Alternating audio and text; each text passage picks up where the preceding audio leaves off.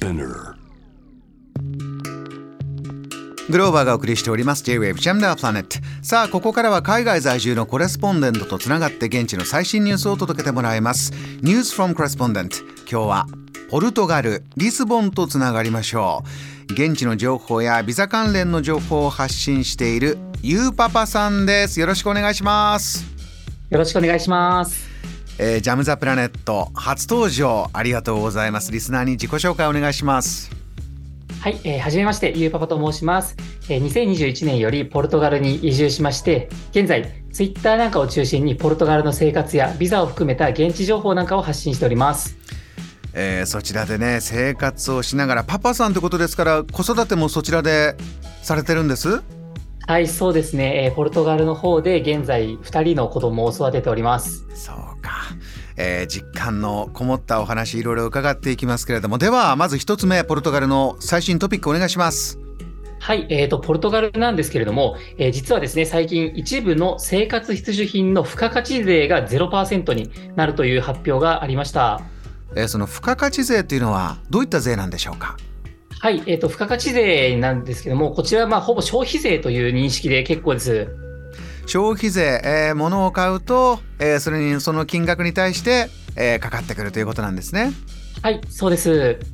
えっ、と、実はですね、こちらポルトガルの方でアントニオ・コスタ首相がね、いらっしゃるんですけれども、えー彼がですね、えー生活必需品への、えー付加価値税をゼロにするという発表を、えーしました。はい。こちらですね、えっと、44品目の食品とかえー生活必需品関係、こちらがですね、まあ対象が0%になるということになりまして、うん。えーポルトガルの家庭でですね、最も消費されている食品なんかが、この中で、えー含まれているんですけれども、はい。えー一旦ですね、4月から10月までの6ヶ月間、こちらが続くというような状況になっております。あのーもともとこれは付加価値税は何パーセントぐらいのものだったんですか？はい、えっと、6%の付加価値税のものが今回ゼロになるというような話になります。そうなんですね。例えばどんな食品なんでしょ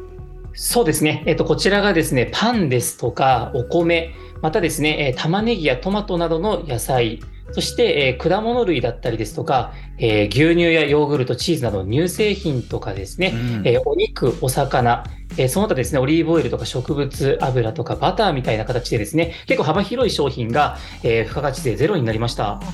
食卓に乗るものがねほとんど0%になっていくという印象ですけどゆうパパさんこれは、えー政府が財政支援をして付加価値税ゼロにしたということなんですか？はい、そうなんですね。えー政府がですね、こちら、えー約6億4000万ユーロの、えーまあ、あの支出をですね、えー行いまして、えー財政支援という形でですね、えーされていくものになりまうす。どんな背景からなんでしょうか？まずはですね、やっぱりそのご存知かもしれませんけれども、ヨーロッパもですね、えー物価上昇のインフレの影響がありまして、ええー物価がどんどん高くなってしまっていて、実はまだ上がってる状況なんですね。はい、ただですね、ポルトガルって、えーヨーロッパの中でもですね、決して平均収入が高いわけではなくてですね、えポルトガル人の最低の月収みたいなものがありまして、こちらが760ユーロ、約日本円で10万円ぐらいの、うん。えー月収になっているんです。ええはい、で僕が住んでいる、えーまあ、リスボンなんかでもですね平均月収がだいたい1300ユーロ日本円にすると約17万円ぐらいという形になっていて、はい。やっぱりそこまでですねその、まあ、西洋の他の国に比べると収入が高くないので、まあ、大変なんですよね生活が。ということから今回、まあ、政府が、えーまあ、支援に踏み切っているというような状況になってます。ゆうパパさんの生活でもあこれは助かったなというような感じありますか？我が家は子供がちょうど小学校6高学年になってまして食べ盛りなんですよね。助かります。ああそうですかこれはね本当に必要な支援をえまず行って6ヶ月間半年間まずやるんだということですね。わかりました、えではもう一つの最新トピックもお願いします。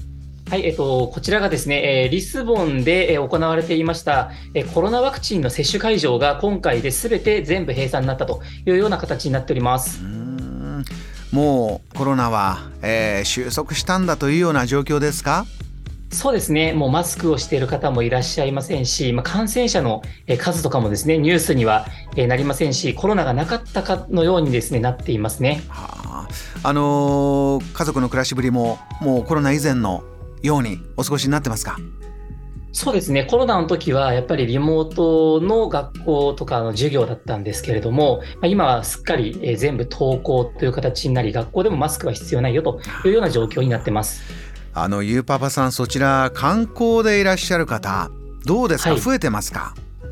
そうですね、えー、やっぱり夏が近くなってきているのと、ちょうど今4月はですね、えー、イースターのシーズンになってまして、ええ、予想を超える予約の数という形になっています。あ予想以上なんですね。はい。どれぐらいの数字というかあの実感としてどれぐらいの方がこう街にあの増えてきてるなという感じしますか？